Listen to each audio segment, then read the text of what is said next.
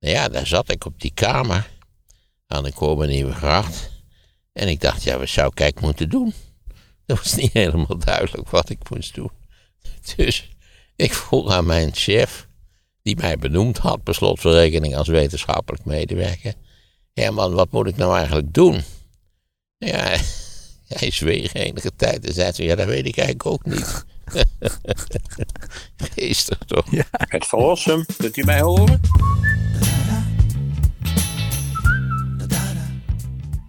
Er is een meneer, die is schijnbaar altijd bij jullie bij de opnames van De Slimste. En die houdt dus bij wat de uitzending haalt als het om jouw opmerkingen gaat en wat er uitgeknipt wordt. Dus hij had nu een lijstje gestuurd met allemaal opmerkingen waarvan hij wist, ja, dat hebben ze allemaal eruit geknipt. Dus hij zei zonde dat al die leuke opmerkingen van Maarten uit het programma worden geknipt. Ja, dat is inherent in zo'n programma. Maar soms zit je er heel weinig in. Het heeft een hele specifieke tijd. Ik heb al eerder uitgelegd dat wij. Ik, ik vind het allerprettigste kandidaten zijn kandidaten die vrijwel niets weten.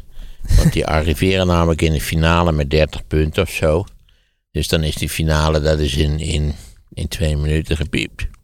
En dat betekent dat al dat geklets van mij, dat dat er in ruimere mate in kan dan wanneer je een eindeloze finale hebt. Daarvoor dat de een begint met al met 285 seconden en de andere 312, ik noem maar wat op. Dat zijn forse scores. En dan kan zo'n finale eindeloos duren. Ja, dan ga ik er, ga ik er massaal uit. Als de, de, zeg maar de redactie leuk vond wat ik heb gezegd, maar ik moet er toch in dit geval uit vanwege die langdurige finale, of anderszins vertraging, dan komt de vraag waarop ik een leuk antwoord heb gegeven altijd terug. Ja, dat heb je verteld. Enige tijd later. dus dan weet je, het hebben ze eruit en dan denk ik, oh kijk aan, ze hebben het geknipt, dan moet ik dus nu ongeveer hetzelfde antwoord geven. Waar ik zelf helemaal maar geen, enkel probleem mee heb. Deze meneer had, nou even kijken wat hij op het lijstje had gezegd. Oh ja, je had, uh, je had een opmerking gemaakt over het nieuwe logo van Caro en CRV. En dat hadden ze er toch wel vakkundig uitgeknipt. Dat... Ja, je begrijpt dat kritiek daarop is niet gewenst. hè? Want ja, je weet dat de logo-industrie, dat is een, een, een zeer omvangrijk, miljardenverslindend bedrijf. Want het is altijd zaak dat je steeds nieuwe logo's hebt. Eh, dat is nergens goed voor. Niemand kan het ene malle moer schelen wat je logo is. Ja, bij de Shell weten we het. Eh, maar voor de rest maakt het niet zo verschrikkelijk veel uit. Maar je zult zien dat grote organisaties hebben voortdurend een nieuw logo. En je begrijpt, dan ligt er nog postpapier met het oude logo, dus dat moet versnipperd worden. En van dan bekertjes met het oude logo en nou van alles en nog wat. Dat moet allemaal weg en dan moet alles, zo'n nieuw logo, dat kost bij kleinere organisaties tonnen. En bij grotere organisaties miljoenen of meer. Doet me nog denken aan het ministerie, want toen Veiligheid en Justitie heet het nu volgens mij. Nou ja, dat is ook zo wat. Dat was toen omgekeerd, hè? Ja, dat zijn hele problematische processen. Want je moet op alle niveaus, overal, moet niet waar bijvoorbeeld de naamgeving dan in overeenstemming zijn met de nieuwe naamgeving. Ja. Daarom zou ik zeggen, hou die dingen hetzelfde. Dat is wel zo makkelijk. Ja, daar was toen natuurlijk ook ophef over. Maar waarom hebben ze dat aangepast toen? Omdat ze vonden dat het ene woord voorop moest staan of zo? Ik weet niet. Ik denk dat dit iets te maken heeft met, met een dienst die daarnaar kijkt. Hmm. De PR-afdeling waarschijnlijk. En die komt dan op het onzalige idee eh, dat een nieuw logo dat dat leuk zou zijn. Ja, ja die lui willen ook werk. Ja. Want dan kun je weer een logomaker een opdracht geven. En dan kun je eindeloos over praten enzovoort enzovoort. Ja. En, en neem de Rabobank die zo'n logo heeft van die, die ja, van het monster van Frankenstein op zo'n schild. ja. Ja, een idioot logo wat mij betreft. Wel heel herkenbaar natuurlijk, inmiddels. Inmiddels wel, als je er maar voldoende... Kijk, kijk, alles wordt tenslotte herkenbaar als je er voldoende geld in steekt om het herkenbaar te maken. Ja. Hey, en wat vond je van het niveau van de kandidaten bij de slimste? Daar zijn ook wat brieven over binnengekomen. Ja, dat is elk jaar hetzelfde liedje. En dat dus kort samengevat is dat nou zo stom als dit jaar. Dat hebben we nog nooit meegemaakt. Maar dat komt, dat is hetzelfde als leraren op middelbare scholen die dan zeggen: zo'n klas die zo stom is als jullie. Echt, ik heb, geef nu 40 jaar les, maar dit is uniek. Dat is allemaal onzin. Want dat is dus niet gebaseerd op, op nuttig onderzoek. Want in, in de eerste ronde zit er een prima speler in. eh, die het ook eh, verziger gaat brengen. In principe, ja. eh, Ik kan niet zeggen hoe ver en zo, maar goed, ze doet het, ze doet het voortreffelijk. Ik zie niet in wat daar. Ja, je hebt altijd wel wat zwakkere kandidaten ook. Ja. Maar dus het verhaal, deze keer zijn ze wel uniek stom, is flauwekul. Nou, je zit natuurlijk ook in je eigen bubbel met je eigen Bovendien, daar vakgebied. speelt iets anders in mee. En dat speelt, ook op de sociale media speelt dat een belangrijke rol. Ook bij televisie kijken speelt dat een belangrijke rol, zeker bij quizzen. Namelijk dat het een dominantiespel wordt. Ik weet meer dan de kandidaten. Ik weet er veel meer van af dan de kandidaten. Hoe is het mogelijk dat die van Rossum dit niet weet? Het is toch algemeen bekend dat ze olifanten een slurf hebben. Dat we, nou ja, dit, dit werk. Sociale media is ook gewoon een dominantiespel. hè? Ik weet het beter dan eh, de beroemde zus of zo, de speler in de quiz enzovoort. Mhm. Ik zou zeggen, als u het zoveel beter weet, geef u op. Nou, ik zat te kijken een stukje. Toen dacht ik, als je toch... Hoe bereid je je nou goed op voor? Want het zijn zo'n uiteenlopende Je vragen. kunt je op de, de slimste manier niet echt Nee. goed voorbereiden. Want ik... de- Je hebt allerlei mensen die leren alle Europese hoofdsteden uit hun hoofd en zo. Of alle eerste ministers in Nederland na 45, maar dat is echt Nee. zinloos. En ik ben heel slecht in namen, maar die dame, die, die topsporter die te gast is bij jullie, die zei: Ik heb een krantenabonnement speciaal genomen voor eh, de slimste. En ik ben naar de talkshows weer gaan kijken, vertelde ze. Nou ja, als ik, als ik één advies mag geven aan potentiële deelnemers aan het programma, dan is het zorg dat u de afgelopen kwart eeuw naar de televisie heeft gekeken. Heeft u de afgelopen kwart eeuw bijvoorbeeld in Oeganda gewoond, dan zou ik het niet doen als ik u was. Nou, je zag het bijvoorbeeld Ik, dan. ik ben er ook volledig ongeschikt voor, omdat ik zo'n waardeloze tv-kijker ben. Ja. Kan, ik je vertellen wie, eh, wie drie jaar geleden de Maasversinger heeft gewonnen? Nee, dat kan ik je niet vertellen. Ik ben al blij dat ik niet naar het programma hoef te kijken. Zit jij wel dat spelletje mee te spelen als zeg maar die vragen voorbij komen? Ben je dan zelf aan het meepuzzelen van, oh, dit is dan. Zeker in het begin kon ik de puzzels, dat, is dat woorddingetje, weet Ja, je wel. is altijd moeilijk. Ik begreep er geen kloot van. Dan moest je Tegenwoordig ben ik er vrij goed in. Oké, maar dan. Jij kunt Ja, dat- ik heb er tien jaar bij gezeten, dus... Ja, oké. Dus jij zit dan wel mee te kijken. Ja, tussen- en bovendien ben ik volkomen ontspannen. Ik hoef het niet te weten, niet weten, denk, nou ja, per gehad. Ja. Dan zit je te wachten eigenlijk tot ze, tot ze zeggen van eh, stop. ja, In het algemeen gaan ze veel te lang door, met, terwijl ze eigenlijk weten dat ze het niet weten. ja. Ik vond dat meisje ook grappig wat op haar eh, been volgens mij. Want dat zijn clitoris getatoeëerd. Om een, op het gesprek te starten. Nou ja, ik moet zeggen dat eh, je moest er wel heel veel verstand van hebben om dat erin te zien. Ik zag er een wasknijper in, dus ja. Ja. Ja, en die jongen, die, die vriend van Freek Vonk, die gevraagd werd naar de burgemeester van Eindhoven. Toen zei hij Wim Kok. Maar het ja was dat is ook wel vrij geestig. Ja. Ja. Maar moet je dan maar net weten dat Ja. Dijsselbloem daar aan de slag is gegaan. Ja. En hij is natuurlijk met hele andere dingen bezig, want hij zit natuurlijk Ja, in- hij, dat zal zijn, eh, hij heeft altijd de enge insecten bij zich en zo. ja, ja. Wat ik dan wel weer leuk vond natuurlijk. We- we- ken jij dat verhaal van die man die dus iedere uitzending in het publiek zit? Ja, dat, dat, dat is, hoe heet het? Wijndels, Wiendels, zoiets dergelijks. We hebben hem laatst gefeteerd. Hand gegeven, foto gemaakt. Ik geloof dat hij er duizend keer bij had gezeten of zo. Maar hij komt vrijwillig of wordt hij betaald om daar te zitten? Nee, hij komt volkomen vrijwillig. Oké, want wij hadden toen bij Renze, dat was echt een rariteitenkabinet wat ze daar in het publiek hadden zitten. Kijk, het, eh, hij komt eh, geheel en al vrijwillig. Hij wordt niet betaald. Wij zijn ooit gestart, lang, lang geleden, met betaald publiek. Ja, ik geloof een tientje per, per aanwezigheid kregen, iets in die geest. Al heel snel was er zo'n enorm aanbod van mensen die, die zelf wilden komen. Zonder betaald te worden, dat we daar al, ik denk al na twee jaar mee gestopt zijn. ja. Hey, ik moest wel lachen om eh, het commentaar van de New York Times over de belastingaangifte van Trump, die nu Ja. openbaar zijn. Heb je het Nou ja, stuk gelezen? Jazeker. Ze hebben natuurlijk al heel lang, hebben zij zelf al onderzoek gedaan. Dus ik zag dat ze in dat Eh, stuk nu het de New York vergelijken Times waren. heeft al jaren, jaren geleden beweerde de New York Times al dat als Trump het geld wat hij van zijn vader had geërfd regulier belegd zou hebben aan Wall Ja. Street, dat hij veel rijker zou zijn dan hij nu is. Schreven ze nu En ja. dat hij echt een waardeloze zakenman is. Hè? Ja, hij houdt- uiteindelijk heeft hij voldoende overgehouden van dat. Ook nu werd weer gezet dat de input van zijn erfenis Ja. vaak van beslissende aard was voor het inkomen wat hij dan had. Maar er waren jaren, of kijk, kan ook zijn dat hij de boel tilt natuurlijk, maar jaren dat hij dus eh, niet volkomen negatief eh, eh, qua inkomen was. Maar dat Trump natuurlijk een opsnijer was over zijn zakelijke successen, dat was algemeen bekend. Dat was echt niks nieuws. Nu, weet, nu kunnen we het bewijzen, hè, op, op grond van de cijfers. Omdat hij ook zijn omvang van zijn vermogen altijd eh, gewoon ver- vervijfvoudigd of vertienvoudigd of zo.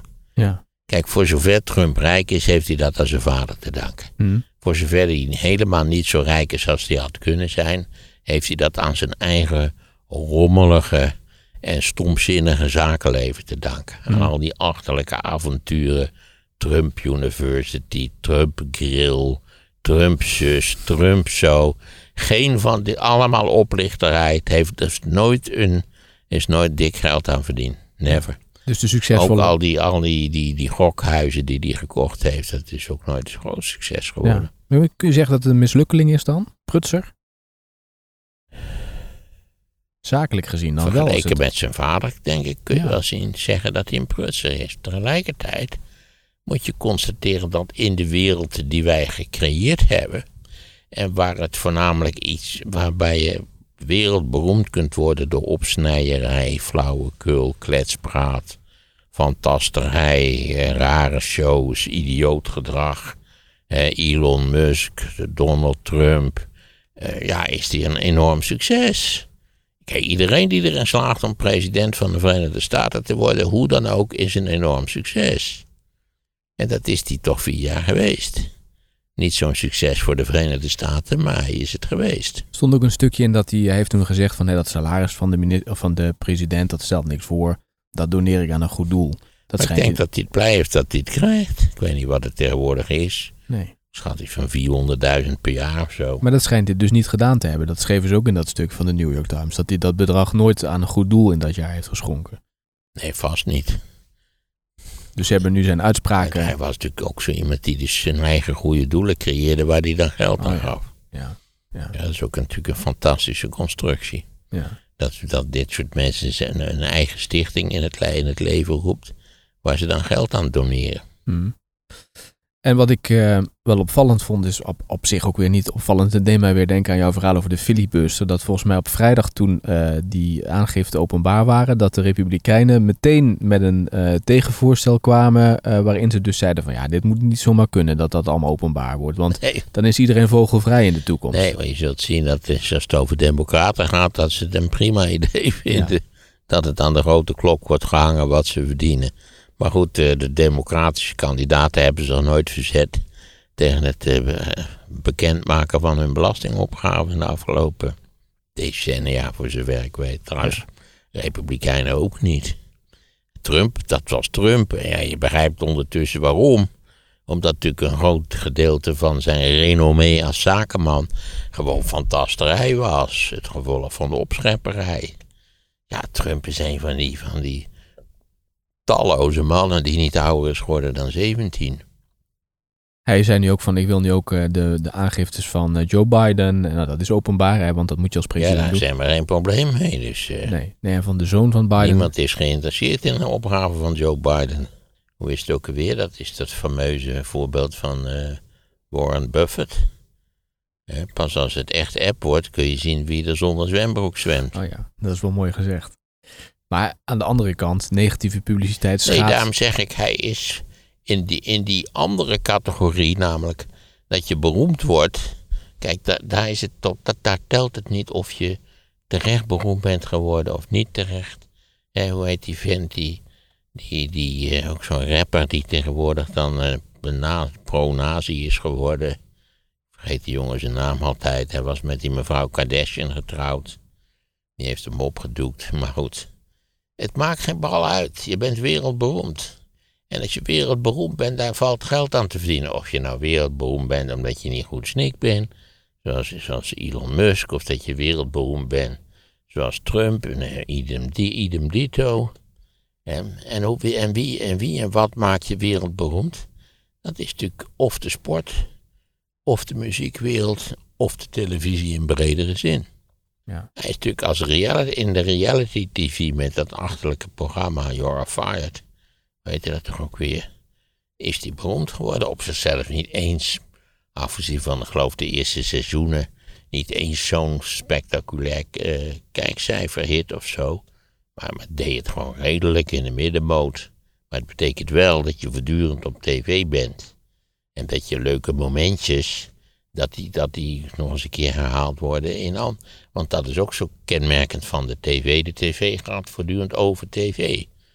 Denk aan onze moderne talkshows. Dat gaat niet over maatschappelijke problemen. De tv gaat over tv. Of mensen die, weet ik veel, in de, met die, met die, eh, met die YouTube-filmpjes boel, eh, beroemd zijn geworden. Ja, de vloggers en de YouTubers. Ja, Dan begreep ik wel dat eh, er een onderzoek was gedaan onder Nederlanders. En die zeiden van, ja, die talkshows moeten het wat minder hebben over al dat gedoe in Den Haag. Over die politiek, want eh, dat polariseert alleen maar. En dat willen we niet. ja, daar zit wel iets in. Het wonderlijke is natuurlijk dat de kiezers, eh, dat die, dat die allemaal dingen willen die zij niet willen. Dus vraag je aan de kiezers, vindt u dat er een beetje scherp gedebatteerd moet worden? Of polariseren? Zijn ze tegen. Solidair moeten we zijn en samen alles oplossen en zo. Maar ze stemmen wel op mensen die natuurlijk in de afgelopen 25 jaar een, een, een groot toneelstuk van de politiek hebben gemaakt. Ze stemmen op populisten, op kletsmajoors. Niet allemaal natuurlijk. Niet allemaal, dat is waar. Maar voor een deel doen ze dat wel.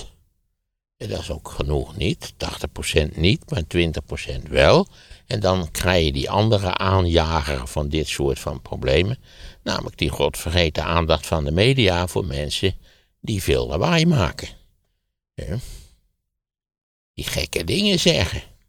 Ja, wie heeft nou de afgelopen tien jaar de meeste aandacht getrokken van de media en de politieke wereld? Nou ja, dat is eh, onze opheffvriend, hè? Ik bedoel je Baudet of Wilders? Baudet. Ja. Nee, Wilders is, is langzamerhand wel een beetje in een soort parkeerbaan terechtgekomen. Ja, hij zegt in principe dezelfde kletskoek als, als Baudet. Maar, maar ja, we zijn er aan gewend geraakt aan die kletskoek van Geert. Maar Nederlanders zeggen ook Geert zit daar maar een beetje te zitten natuurlijk. Ja. Ik denk dat hij zelf ook wel eens nachts wakker wordt en denkt... Jezus, moet nou nog 30 jaar door... terwijl ik eigenlijk een volkomen betekenisloos ben geworden. Maar voor veel mensen is hij een soort held. Ja. Omdat die het tegen zijn. Hè? Ik ben tegen. Dan denk, denk aan het, ooit het fantastische succes van, van eh, hoe heet het, van en de Bier met hun tegenpartij. En de enorme moeite die ze gehad hebben om te vermijden dat die tegenpartij een reële propositie werd. Want hoe ging dat toen? Dat werd zo populair door het programma. Ja. Dat, dat mensen dachten, dit moeten jullie echt gaan doen. Ja, de tegenpartij. Ja, de, de populisten vanaf, vanaf Fortuyn tot de dag van vandaag. Dat is de tegenpartij. Die zijn overal tegen. Voor zover het de overheid betreft en de samenleving betreft. Coden de Bier had ook zo'n liedje daarbij gemaakt, volgens Ja, mij. dat, ze hadden het fantastisch gedaan. De tegenpartij is van jou en van mij. De tegenpartij voor jullie en wij. De tegenpartij. En haar fijn aangevoeld wat voor soort van sentiment dat is. De tegenpartij. Het is weinig constructief. Daar horen wij bij. Er is ook nooit iets van betekenis uitgekomen. Maar het is de tegenpartij. Ik moet er niks van hebben.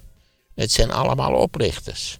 Je weet hoe het in Den Haag is. Allemaal zakken. Nou ja, eh, de bekende argumentaties. En was, En er zijn altijd wel voorbeelden die dat schijnbaar sch- lijken te bevestigen. En waar leidde dat bij Coden de Bier dan toe? Want dat was een cabaretprogramma in principe. Nou, ik ben vergeten hoe het nou precies, maar het succes was enorm. En ik denk geheel terecht, dat was een heel leuk idee natuurlijk. Ze hadden goed begrepen wat, wat laten we zeggen, veel mensen drijft om, om dit soort van meningen te hebben. Sowieso bij Coden de Bier. hè. Heel veel sketches zijn nog steeds actueel als je Ja, ze ziet. zeker. De vieze man is ook heel bekend. Ja, is hem man? In die Ja, lange regio's. en hun grootste talent, dat heb ik altijd enorm bewonderenswaardig gevonden. Dat ze op tijd gestopt zijn. Ja. Dat is, dat is eh, fantastisch. Want ze leven beide nog, hè? Volgens mij leven ze allebei nog, Ja. ja. Maar je ziet ze niet meer eh, in de media, Nee. volgens mij. Na gebe- gebeurd. kunnen ze nou weer zeggen. Dan kunnen ze beginnen met, eh, met die 20%. Die kan beginnen met, met op te houden op partijen te stemmen die daar niets toe doen. En op partijen te stemmen die reële programma's hebben die uitvoerbaar zijn. En op partijen die bereid zijn om ook regeringsverantwoordelijkheid te nemen. Kijk, zolang je aan de zijkant staat. Hè, eh, mevrouw Simons heeft ongetwijfeld vaak genoeg gelijk. Maar wat heb je eraan? Geen flikker. 0,0. hè. Het zijn bedweters in de marge. Hadden ook nog een vraag over. Politiek is een lastig bedrijf. Nog een vraag over binnengekomen van iemand. Die heeft hem ook ingesproken. Ja, goedemorgen met eh, Mark de Jong uit Den Haag. Ik heb twee leuke ideetjes voor de podcast van Maarten. De eerste is, eh, moeten we niet af van de mogelijkheid dat mensen hun zetel meenemen als ze een partij verlaten in de Tweede Kamer? Ik bedoel, er zijn eh, mogelijk de voorbeelden te over van de groep Haga, groep dit, groep dat. Ja, is allemaal leuk en aardig, maar je stemt op een partij. Maar als iemand ruzie krijgt en vertrekt, dan moet hij die zetel achterlaten. Want dat is één, maar het wordt ook nog eens bijzonder moeilijk om, eh, om tot overeenstemming te komen met zoveel kleine groepjes. Het leidt tot polarisatie. En het tweede idee is van, eh, wat vindt Maarten van het optreden van eh bijeen? Ik bedoel, die dame, je mag het met haar eens zijn of niet. Maar hoe zij de politiek bedrijft, net als veel andere partijen trouwens hoor. Het leidt alleen maar tot meer en meer polarisatie. Ik denk niet dat, het, eh, dat ze haar zaken goed doet, als ik eerlijk ben. Nou, dat was het. Tot ziens. Ja, dat, het probleem is dat in onze grondwet verankerd is dat de Kamerleden eh, een persoonlijk mandaat hebben. Dus het mandaat van een, noem eens wat op, van een lid van de CDA-fractie in de Tweede Kamer is niet een CDA-mandaat, zoals ook de vraagsteller lijkt te suggereren. Het is een persoonlijk mandaat. Dit, dit systeem is bedacht toen er geen politieke partijen waren, althans niet in de vorm die wij kennen. En wij denken allemaal, we stemmen op de CDA in dit geval. En dan eh, wie er op die lijst staat, daar kan ons, of althans de meeste kiezers, kan dan geen klap schelen. Al, al weet je dat, eh, natuurlijk zijn Kamerleden die ook een enorme persoonlijke aanhang hebben. Er zijn er maar een paar in het algemeen. In dit geval is dat bijvoorbeeld omzicht. Dus nee, dit is, kan niet gerealiseerd worden, want dan zou je de grondwet moeten wijzigen. Ik weet ook niet of het zo verstandig zou zijn om de grondwet te wijzigen. Ik denk eerlijk gezegd dat het veel verstandiger zou zijn om eens het selectieproces van mogelijk nieuwe Kamerleden, om dat eens eh, nauwkeurig te bekijken. Eh, tegen lui die eh, voor zichzelf zijn begonnen in de Kamer, is vaak van tevoren uitgebreid gewaarschuwd. Doe het niet, want die en die is van plan om, zodra hij er zit, te zeggen: Ja, ik ben het toch niet zo eens en ik heb er nog eens over nagedacht, maar goed. En dan wordt hij dus zo'n groep. Hoe is het mogelijk dat zo'n man als Van Haga opduikt in de VVD-fractie? Dan moet het toch met het selectieproces in die partij iets grondig mis zijn. Want bij was dat bekend vooraf dat hij die ambitie had. Nou, nee, niet dat hij ambitie had, maar dat hij een, een, laten we zeggen, een, een bijzonder onaangenaam geschakkeerd zakenleven achter zich had. Hoe komt zo iemand in de Kamer? Nou goed, ze hebben er ook niets aan ellende van gehad natuurlijk. Want tenslotte zijn ze gedwongen geweest om hem uit de fractie te zetten. Dat is natuurlijk een testimonium paupatatis ten aanzien van de selectiecommissie. Dus die selectie die zou veel scherper moeten en beter moeten. Ook niet te veel jonge mensen. Kijk nou eens wat mensen. Dat lijkt natuurlijk allemaal enorm leuk, want er moeten ook jongeren in de kamer zitten en zo. Ik vind dat niet zo verstandig eigenlijk. Kijk eens wat iemand over een iets langere carrière tot stand heeft gebracht of heeft gedaan. Dan heb je dan een veel betere kijk op of zo iemand geschikt is voor Maar Kamerlid. dan is het geen afspiegeling van de samenleving. Dat is wel het doel van de Tweede Kamer. De Tweede Kamer is geen enkel opzicht een afspiegeling van de samenleving. Dat is wel het doel, toch? Ja, dat kun je wel zeggen. Volgens mij is dat in ieder geval niet in de grondwet verankerd. Het is een idee wat we hebben dat zou moeten. Maar nimmer, nimmer, nimmer is de Tweede Kamer een afspiegeling geweest van de samenleving. Ik geloof dat er nu vrijwel niemand in de Kamer zit die niet op enige wijze tertiair gevormd is. Ook bij de PVV. Hè, daar had je ook allemaal van die lui 12 ambachten, 13 ongelukken. Maar die hadden allemaal wel iets gedaan in hun verleden. Dus dat, dat moet je als, al volledig uit je hoofd zetten. In in feite is, is de Tweede Kamer, hoe, hoe het ook zij en hoe democratisch in principe het ook is, is een afspiegeling van, zeg maar, de top van de Nederlandse samenleving. In die zin van de elite. Ja, hoe krijg je mensen die niet tot de elite... Je kunt misschien wel wat mensen uit de niet-elite recruteren, maar hoe goed zijn die als Kamerlid? Hè? In hoeverre zijn die in staat om behoorlijk te functioneren als Kamerlid? Dat is een vrij complexe affaire. En dan moet je er natuurlijk voor zorgen dat die Kamer, dat die Kamer niet een soort duiventil wordt. Hè? Even een paar jaartjes Kamerlid en dan kun je burgemeester van Uden worden, ik noem maar wat op.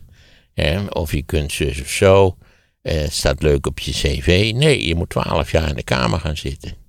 Niet na vier jaar er weer uit of na acht jaar al er weer uit. Net als je er tegen de tijd dat je begrijpt hoe het systeem werkt, ga je eruit.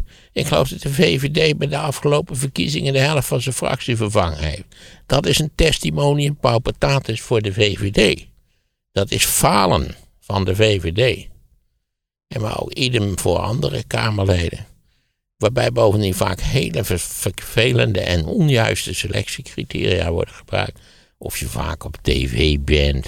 Of je een beetje de blitz gemaakt hebt in de media. Terwijl het kan best zijn dat je een voortreffelijk hardwerkend Kamerlid bent. Wat nou niet zo charismatisch is. En wat niet elke avond in de talkshows zit. Hè? A la de BBB mevrouw. Dit heb je al vaker inderdaad gezegd. Hè, dat je ook vindt de Ik heb kennis het al honderd keer gezegd. Ja. Maar niet dat dat gaat, gaat niks helpen. Nee, maar je vindt ook, eh, om even uit te leggen waarom je dit vindt. Je vindt dat als je lang in de Kamer zit, dan kennis en ervaring gaat Ja. dan meetellen. Dat heb je nodig om Ja, beslissingen het te hoeft maken. niet de familie Tilanus te zijn. Ik geloof dat Tilanus senior 30 jaar in de Kamer heeft gezeten. En Tilanus junior 17 jaar. Dus samen hebben ze bijna een halve eeuw in de Kamer gezeten. Dat hoeft niet. Maar wel, zorg wel dat je daar werkelijk eh, wortels kunt schieten. Dat je weet hoe het werkt. Dat je, dat je ook werkt aan, aan wetgeving en, en nuttige dingen doet. En dat kun je niet in Het vier gaat er niet om dat je voortdurend de blitz maakt bij de talkshows. Maar moet je dan acht jaar dat daar is zitten? anti-reclame wat mij betreft. Maar je hebt toch ook misschien snelle leerlingen die eh, het eh, binnen een paar jaar al in de, in de vingers hebben? Dat zou kunnen. Dat zou kunnen. Maar eh, dan nog zou ik zeggen, des te beter. Want dan kun je ze beter wat langer laten zitten. Ja. Als ze het, ambacht werkelijk verstaan. En hoe kijk je Je dan? ziet, daar, kijk naar de bewondering voor iemand als Omtzigt. Die nou juist zijn waarde ontleent aan het feit dat hij zo'n voortreffelijk en ijverig Kamerlid is. Hè? Ja, en een dossierverreter. Hij weet waar hij het over heeft. Ja, Hoe kijk je dan aan tegen de burn-outs? Want dat was volgens mij deze week ergens eh, in het nieuws. Dat dus heel veel Kamerleden Ja. het te zwaar vinden.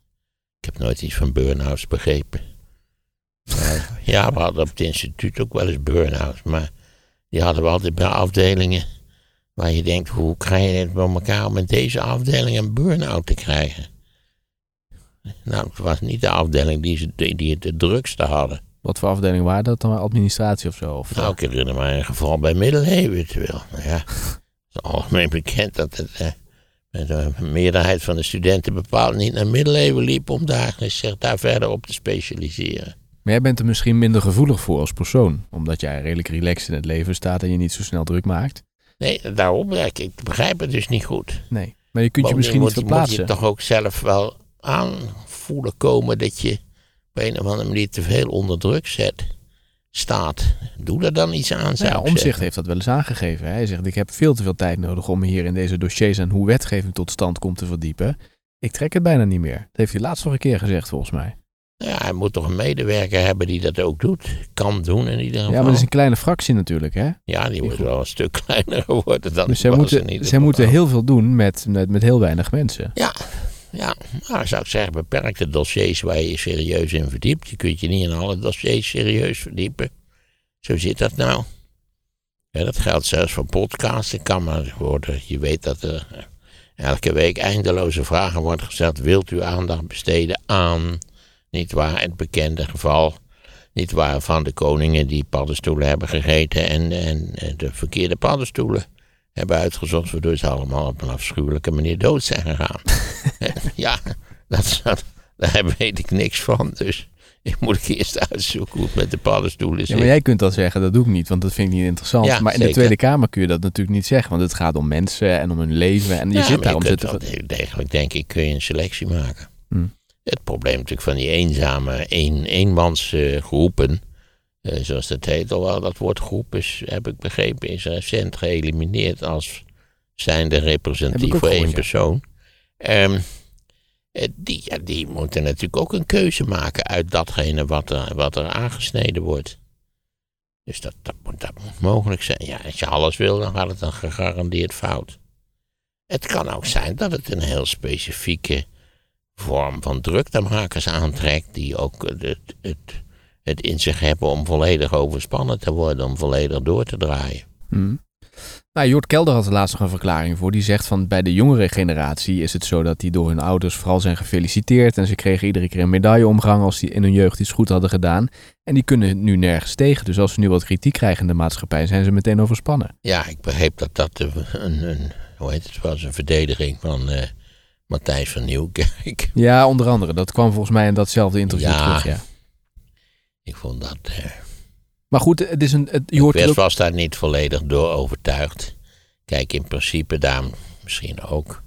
Zoek voor Kamerleden bijvoorbeeld mensen die een iets ruimere levenservaring hebben dan, eh, dan als, ze, als ze 23 zijn. Dan kan dat alleen maar zeer beperkt zijn. Dus neem mensen van even in de 40 bijvoorbeeld erbij. Al een stuk beter onder de pannen waarschijnlijk. Maar dan nog zou ik zeggen, dit wat hij zegt is maar partieel juist. A heeft hij zelf geen kinderen. Eh, Waardoor hij ook niet weet hoe groot de verleiding is om die kinderen een beetje over de bol te haaien natuurlijk. En, en bovendien zou ik zeggen dat eh, het kan zijn dat tegenwoordig de opvoeding wel vaak wat een beetje soft is. Maar ja, vervolgens kom je eh, in de samenleving terecht. Al is het maar op de- alvast op de middelbare school. Nou, dat is vaak eh, kei, een keihard bedrijf. En dan ga je studeren en dan kom je er vanzelf wel achter dat je niet alles kan. Of dat je zelfs relatief stom bent. Dus dan moet, en dan, dan ga je aan het werk. Dat, dat hoor je heel vaak van mensen.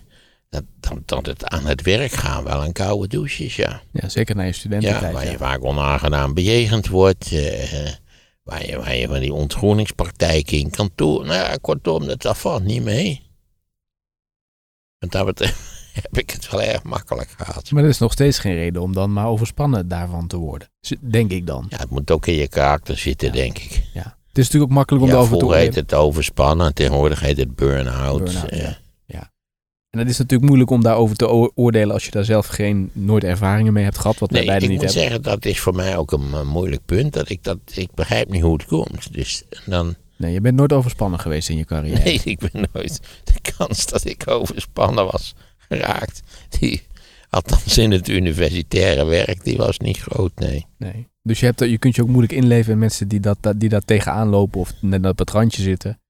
Ja, vooral omdat het kan zijn dat ik de werkomstandigheden helemaal veranderd zijn. En ik heb begrepen dat ze wel enigszins veranderd zijn.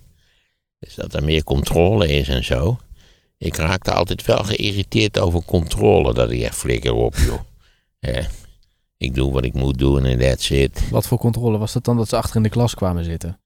Nee, al deze dat maar. Dat was nog, zou nog wel leerzaam zijn geweest voor tal van, eh, voor tal van andere docenten, zou ik zeggen.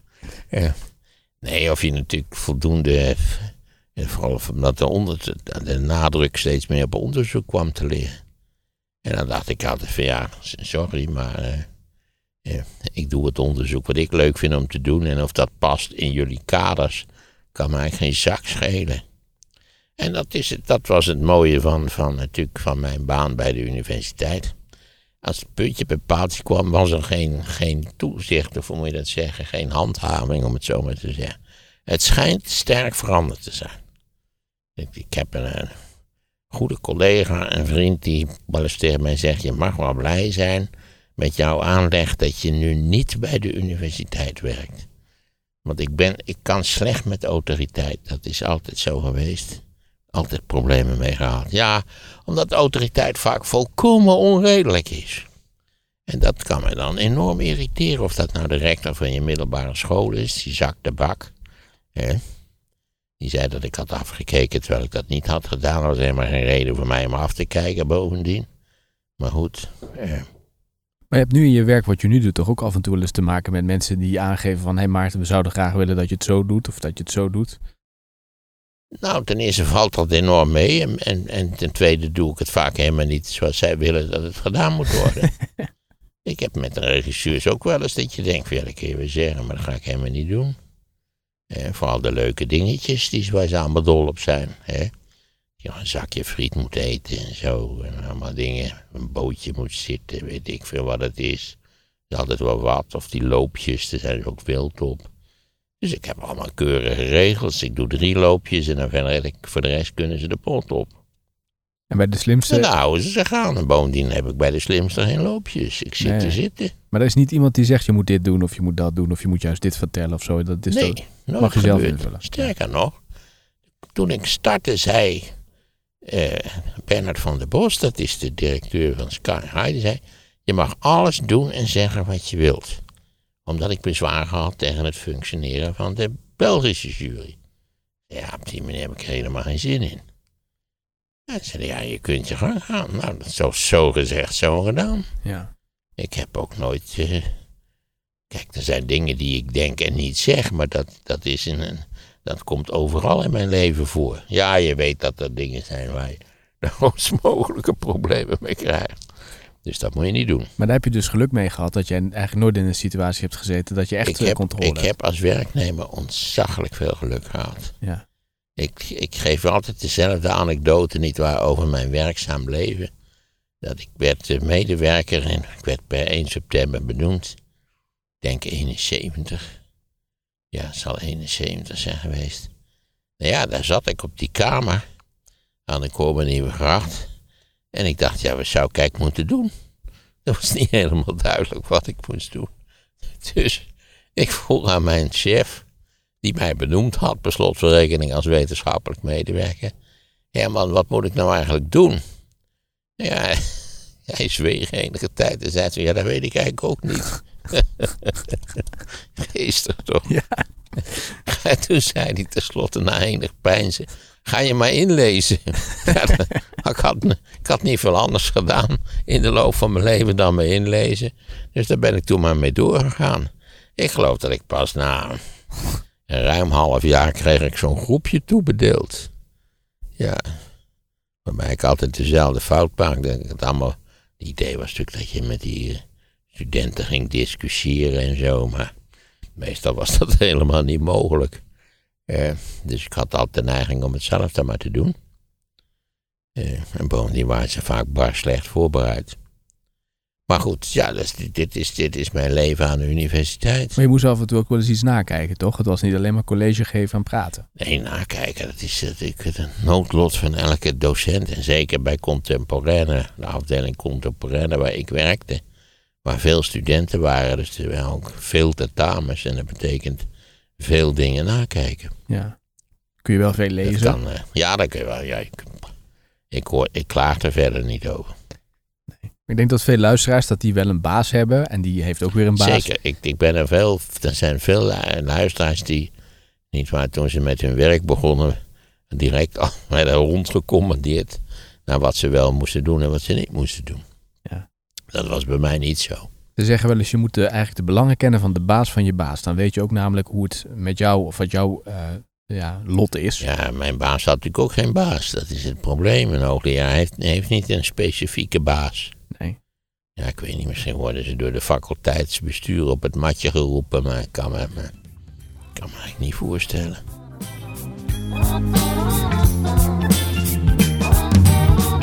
Hoe is het mogelijk dat die van Rossum dit niet weet? En toen zei die man, ze denken dat u een pastoor bent. Luister tijdens de kerstvakantie de live podcast terug. Zegt Gorbachev, ik vind het schandelijk. Over Amerika na de Koude Oorlog. Ah, dat is een leuke vraag. En heel veel andere zaken. Jij bent verantwoordelijk voor al die klote troep. De link staat in de show notes. Hoe ga je eigenlijk om met een crisis? Er wordt gefluisterd dat dit jaar, 2023, een crisisjaar wordt.